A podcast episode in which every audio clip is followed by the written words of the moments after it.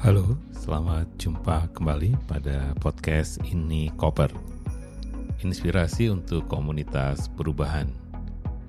Saya Dani Wahyu Menggoro dari Inspirasi Tanpa Batas atau Inspirit.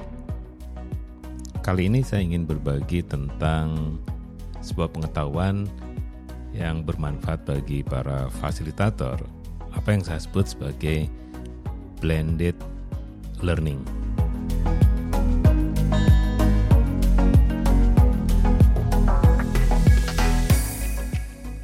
Ya, blended learning. Sebenarnya ada juga konsep yang sedang populer saat ini disebut sebagai blended economic. Nah, kita perlu mengingat ya, kalau kita zaman SD di masa lalu, karena saya tahunya masa lalu, saya tidak terlalu tahu tentang pendidikan saat ini karena saya harap sudah sangat modern dan juga keren ya. Di masa lalu kalau kita ingat ya, kalau kita belajar di kelas, maka sebenarnya guru itu menyampaikan sebuah konsep atau teori ya, yang kemudian karena keterbatasan waktu, biasanya satu sesi kan bisa satu jam atau 90 menit ya oleh karena itu di tiap sesi di kelas sifat pengajarannya kan terlampau general, ya, terlampau permukaan jadi ya tidak terlalu dalam.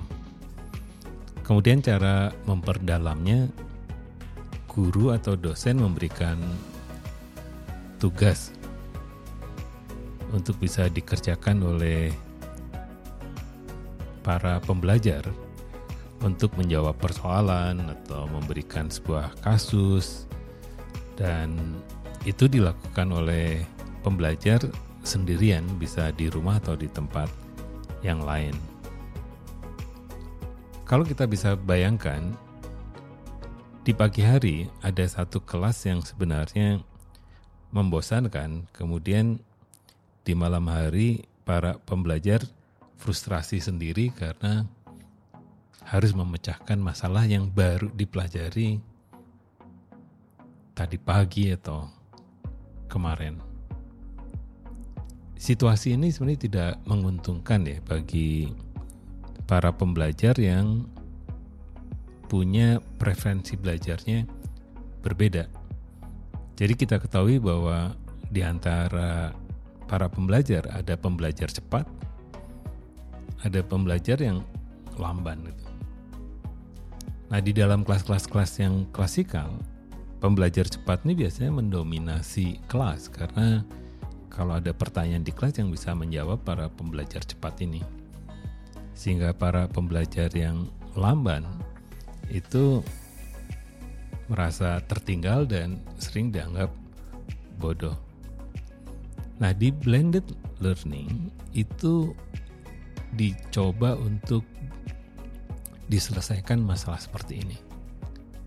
Karenanya di dalam proses belajarnya apa yang kita sebut sebagai flip ya di flipping gitu. Jadi prosesnya justru terbalik bahwa proses yang sifatnya konseptual, teori dan sifatnya general ya sebaiknya bisa di apa ditonton atau dipelajari oleh para pembelajar itu di rumah justru. Nah, karena sekarang sudah ada internet, ya, teknologi digital, itu bisa diantarkan lewat YouTube atau lewat Spotify atau lewat apa pun gitu. Supaya materi yang sifatnya general itu bisa dipelajari oleh setiap pembelajar. Jadi ditukar ya, ditukar jadi kelasnya itu sebenarnya di rumah atau di tempat yang lain. Nah sekarang kita mengubah kelas daringnya itu menjadikan kelas daring, eh kelas luring itu justru tempat untuk mengeksplorasi konsep-konsep itu untuk makin dipahami ya kemudian bisa melakukan analisa-analisa bisa juga untuk mengaplikasikan dari teori atau konsep yang sedang dipelajari sampai ke tahap bagaimana kita mengevaluasi apa yang sebenarnya menjadi esensi dari konsep itu di kelas justru. Nah, dengan cara ini itu juga perlu dilakukan bahwa karena proses belajarnya ada yang cepat yang lambat tadi, proses belajar di kelasnya itu sebenarnya bisa menggunakan model social learning ya jadi atau social development learning yang sifatnya adalah kelompok kecil satu ya. Yang kedua adalah bahwa yang paling lambat sebenarnya memperoleh perhatian spesial untuk dilakukan cara belajar satu-satu ya. Kalau di zaman dulu ada namanya les ya. Nah pertemuan itu yang sebenarnya bisa dimanfaatkan supaya ada yang disebut dengan mastery learning ya. Bagaimana semua orang belajar dengan waktu yang memang berbeda-beda tapi akan maju ke tahapan berikutnya ketika semuanya sudah memperoleh apa pemahaman dan teori yang yang sama gitu.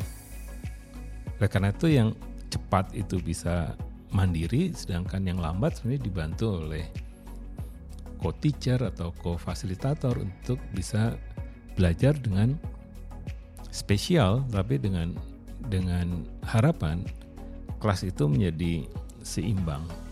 Nah, karena itu konsep blended ini saya berpikir bisa diterapkan di kelas-kelas pelatihan agar sebenarnya di dalam kelas pelatihan itu lebih efektif. Tidak lagi membahas teori atau konsep lagi, tapi bagaimana mengkritisi konsep-konsep itu untuk menciptakan sesuatu yang baru lagi-lagi dengan dimensi proses belajar yang lebih utuh ya jadi ada knowingnya ada makingnya ada playingnya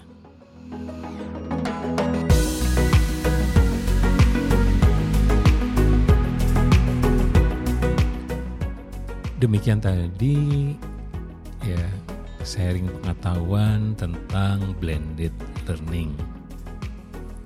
Kami di Inspirasi Tanpa Batas dan juga Ini Koper, inspirasi untuk komunitas perubahan selalu percaya bahwa berbagi apa pun akan bermanfaat bagi kita semua. Sampai jumpa pada edisi berikutnya.